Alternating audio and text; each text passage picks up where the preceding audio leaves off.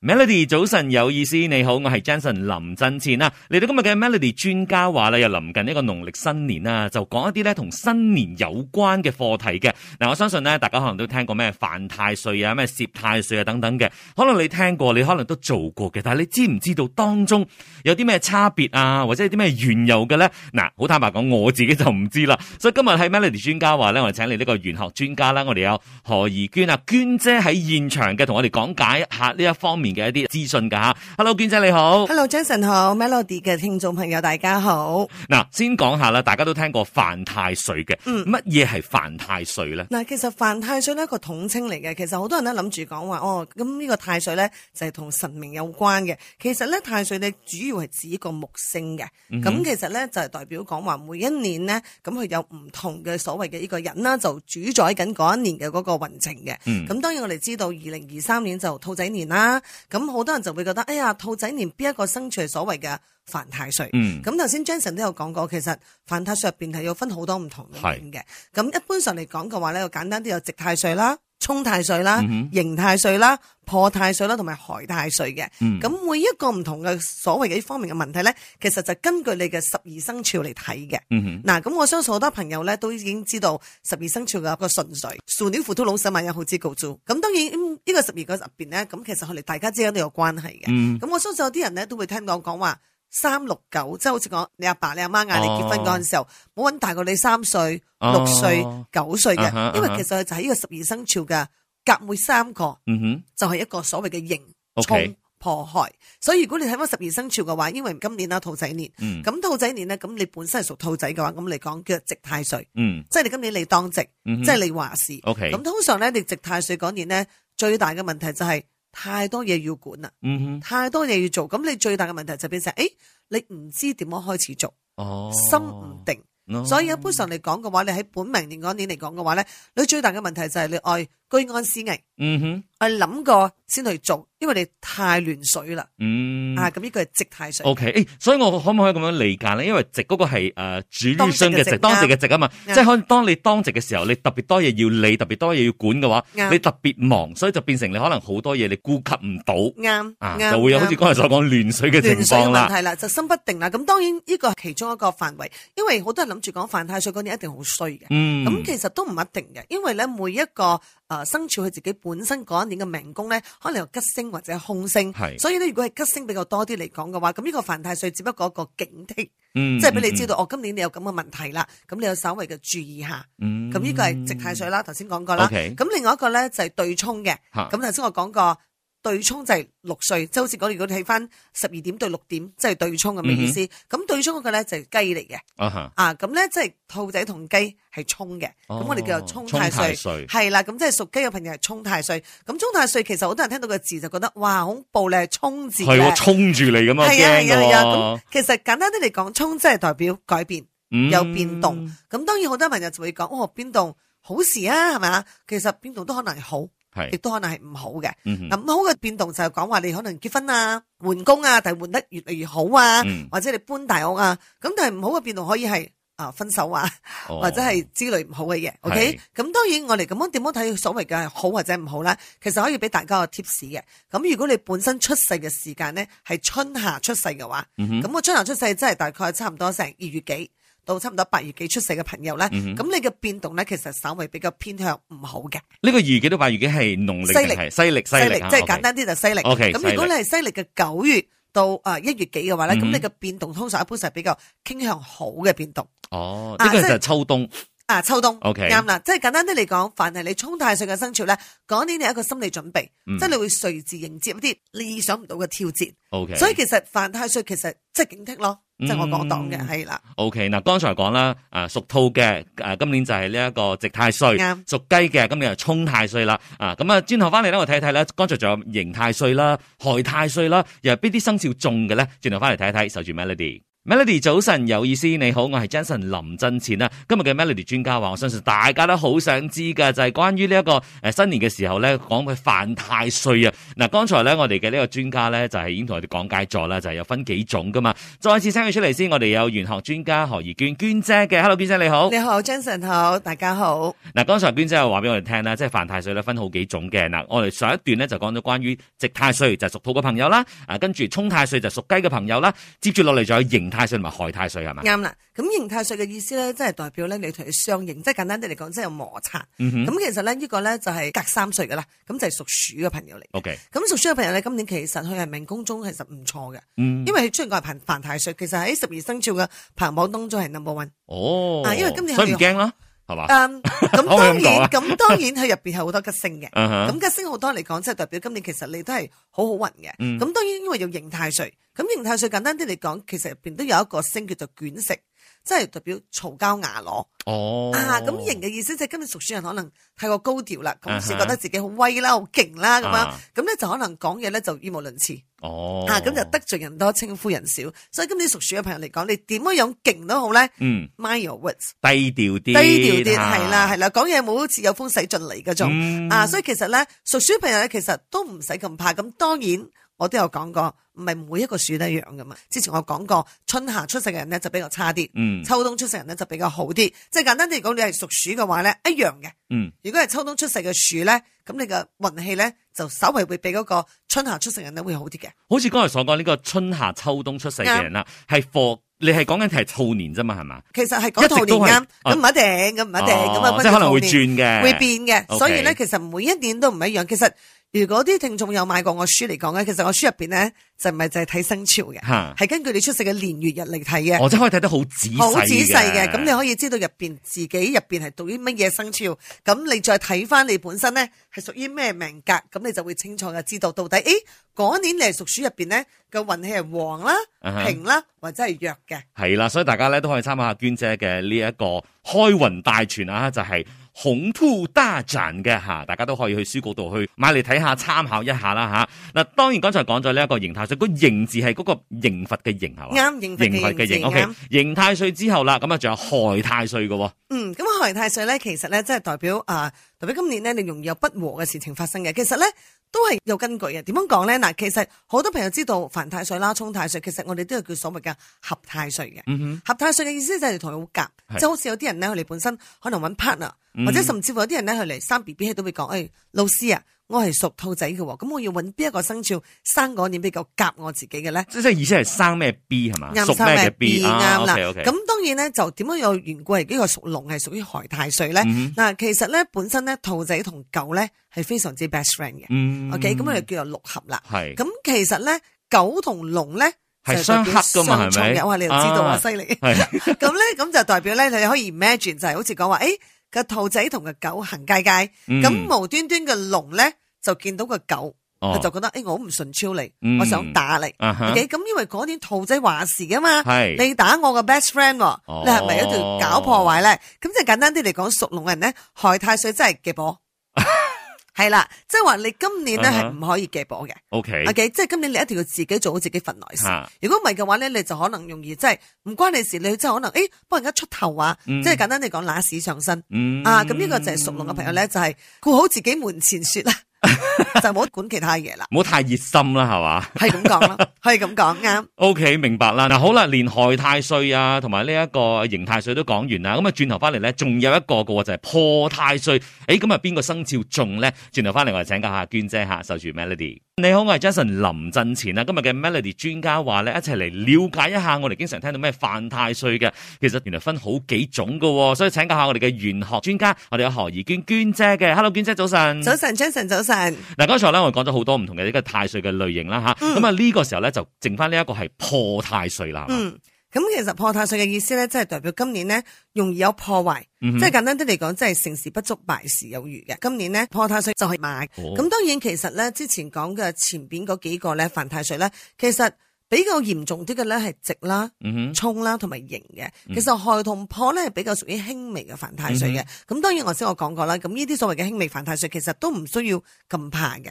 嗯因為好多朋友咧會覺得咧，哦犯太歲嗰年咧真係可能諸事不利嘅。嗯咁其實都唔一定嘅。OK，咁亦都有人咧會講話，誒、哎我犯太歲嗰年咧，我就係唔要生 B B，嗯咁因為代表誒佢同我唔夾，啊哈即係同我相沖。其實呢個年份咧係佔據成個八至十到十五巴先嘅啫。嗯哼其實我睇過 O 啊 O，所以其實好多人犯太歲嗰一年嚟講，其實我更加建議你做一啲喜事，嗯哼咁咧你就可以咧令到自己更加嘅昌旺。嗯所以你唔好諗住講，哎呀我唔可以生 B B 啊！我發覺到就係好多佢哋嘅爸爸嗰個生肖。嗯咁細路仔咧，通常同佢同一個生肖， ，OK，或者係對沖嘅生肖嘅。但係你唔可以講話，誒、我同佢唔夾，係、嗯因為嗰年因為你有變動，你有係變化，咁你生 B B 咧，其實係代表一件好事嚟嘅。嗯係咪有少少沖起嘅意味咧？咁樣其實係咁樣樣嘅沖起嘅意味，哦其實好多時候係唔到你限制嘅，好似講話我哋講沖太歲嘅屬雞朋友啦。嗯咁其實講嘢咧，你會做好多嘢咧，其實 out of 你嘅 control，、嗯即係我哋講嘅計劃趕唔上變化。係佢有好多變化咧，即係嚟到咧，你係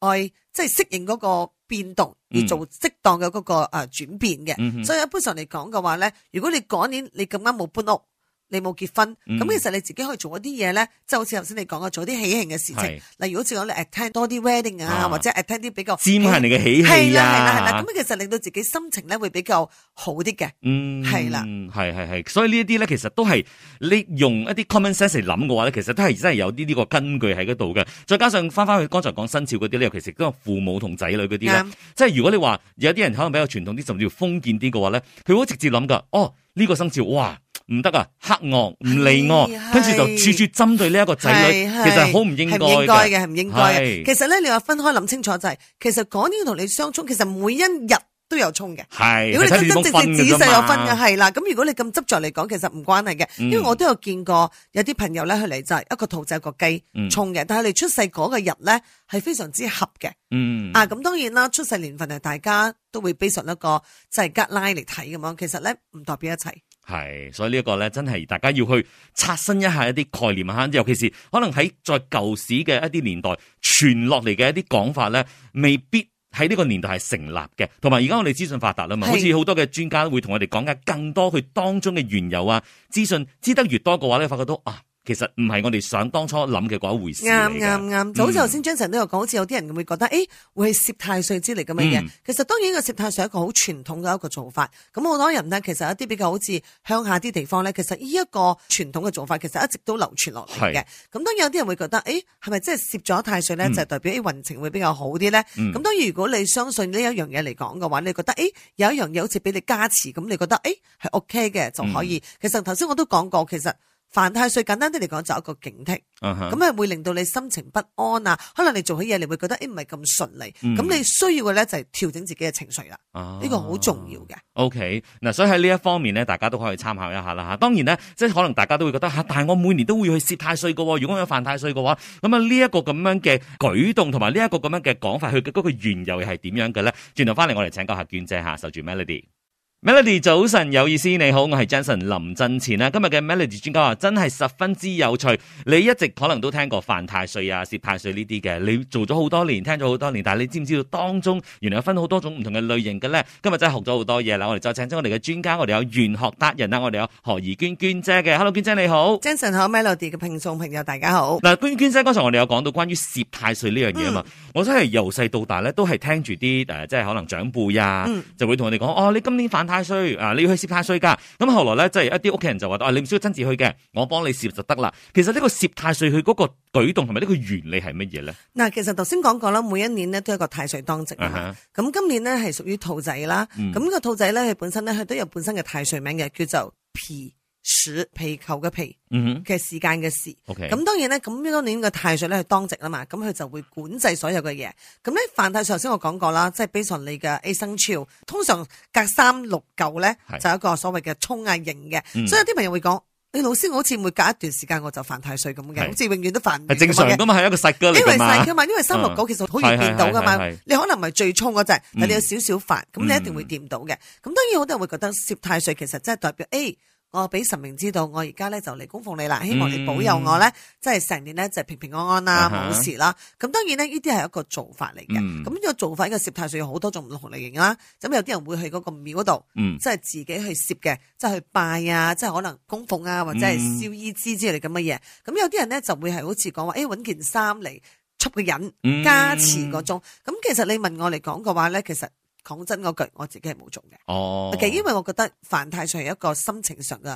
即係頭先我講嘅啦，你嘅調調整節啊嘅嘛，嗯係啦。咁其實咧犯太歲唔一定要做呢一樣嘢。嗯咁好多時候咧，其實犯太歲你可以喺立春嗰日做一啲改變嘅。嗯哼，嗱，我相信好多朋友咧，其實都知道，哇，立春要入 錢啦，有咩之類咁嘅。咁其實我覺得其啊搭實呢、青個。啦嗰啲係嘛？其實呢個歌仔立錢咧，其實係即係我覺得係而係東南亞國家人先會做呢啲咁樣樣嘅嘢啫。咁當然就係新加坡開始興起啦，啊嗯哼咁吉隆坡嗰啲咁嘅 Malaysia 就好多人跟住做啦。嗯咁其實咧，首先我哋要明白咩叫立春。咁立春其實係二十四節氣嘅第一個節氣，嗯哼即係簡單啲就入咗所謂嘅新嘅一年啦。嗯咁好多人就唔明白，諗住講啊年初一到啦，咁即係代表新嘅一年開始。其實唔係嘅，嗯我哋係 based on 立春。係咁立春其實一般就好簡單嘅，喺西歷嘅二月三號、嗯哼四號、五號呢三日，一一定嘅。定係嘅。就好似你每次發覺到清明係四月四號或者五號，哦，啊跟或住者跟住冬至就冬至係係十二月廿一或者係廿二咁啊22樣係樣，係係啦。係咁其實因為咧，我哋中國嘅呢個所謂嘅傳統嘅個啊哈計法非常之犀利嘅。啊嗯，佢佢簡直咧就會係每隔一段時間就遇翻同樣嘅嘢，係只不過入邊會加翻所謂嘅農曆。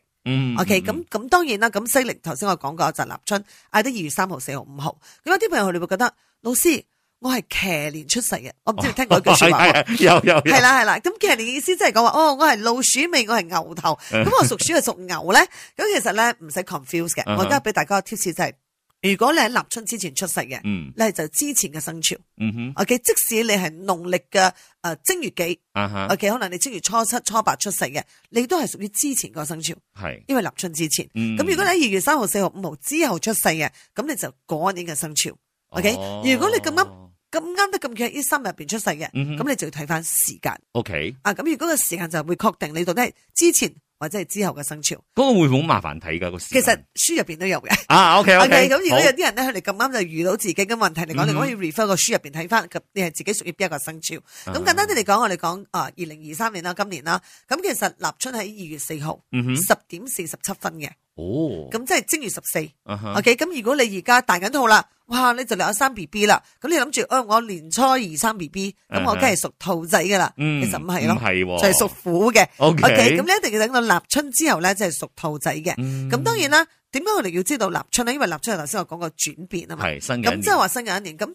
其實立春嗰一日咧都有唔同嘅日子嘅。如果你本身有睇過通勝。嗯哼 OK，咁其實通常入邊咧，又包括今日係破一啦，嗯今日係滿一啦，今日係定日，咁每一日都有個日子代表嘅。咁其實立春咧嗰日都有個日子嘅。嗯哼，啊，咁立春二零二三係叫做平日，哦，即係普通嘅，係啦一個好普通嘅日子嚟嗯嘅。咁而家嚟講嘅話，其實適合做做啲乜嘢咧？其實每一日咧都有所謂一啲吉星或者凶星嘅。嗯其實嗰日咧係代表可以適合咧向外嘅，即係見人之類咁嘅嘢。哦但問題犯太歲嘅生肖，頭先我哋講過嗯嗯五個生肖啦。咁其實咧喺立春嗰日咧，其實我哋建議反而躲春。哦墮，即春係所謂嘅避年啊嘛，避年啊？點解咧？因為你係屬於轉換嘅一個時間，咁、嗯哼你就係唔希望自己，誒喺個轉換期間嘅時候，可能我一出到去我就得罪人多，稱呼人少，哦，所以盡量就躲春。 OK，咁呢個係其中方法之一。如果你發覺到，誒我今日係犯太歲，咁我可以喺立春嗰日咧就做呢樣嘢。 OK，宜靜不宜動啦，係啦，啊以直不，反移動，即係比如順順利利嘅，誒嗯，入就渡咗呢個過所咗啦謂嘅所謂嘅立春啦。哦 OK，呢個係第一個方法之一啦。 ，OK，咁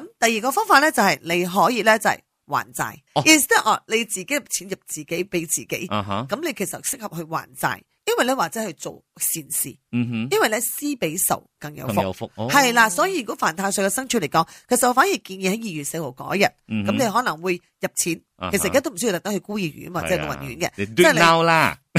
係啦，你 bang 俾佢就得啦，即係你 係啊做一個善舉，即係善事嘅。因為你嗯我希望今年有好多福德跟住嚟，咁呢個係方法之一啦。係所以咧，其實攝太歲係一個傳統做法。嗯，但係比較現代化人嚟講嘅話，如果你本身係冇宗教信仰嘅，咁你其實咧，你可以利用呢一方面嘅方法去做一個咧調整自己，希望自己內練會更加好嘅一個舉動。嗯，OK，咁我哋同大家重溫一下啦，即係好啊喺兔年咧，即係犯太歲嘅係邊幾個生肖咧？咁就係呢個屬兔仔啦、啊哈雞啦、嗯鼠啦、龍啦同埋馬嘅。 ，OK，嗱，所以大家可以參考一下啦吓。如果你係屬呢幾個生肖嘅話，即即係代表住咧，即係每年我哋睇咩十二生肖運程啊等等嘅話咧，嗰、個所謂嘅運程就係放我哋立春打後嘅運程啱係嘛？即啱係立春之前嘅話，即係跟翻上一年虎年嘅嗰係個啦嘅係。啦，啊，犀利犀利真 O 係 K O 犀 K，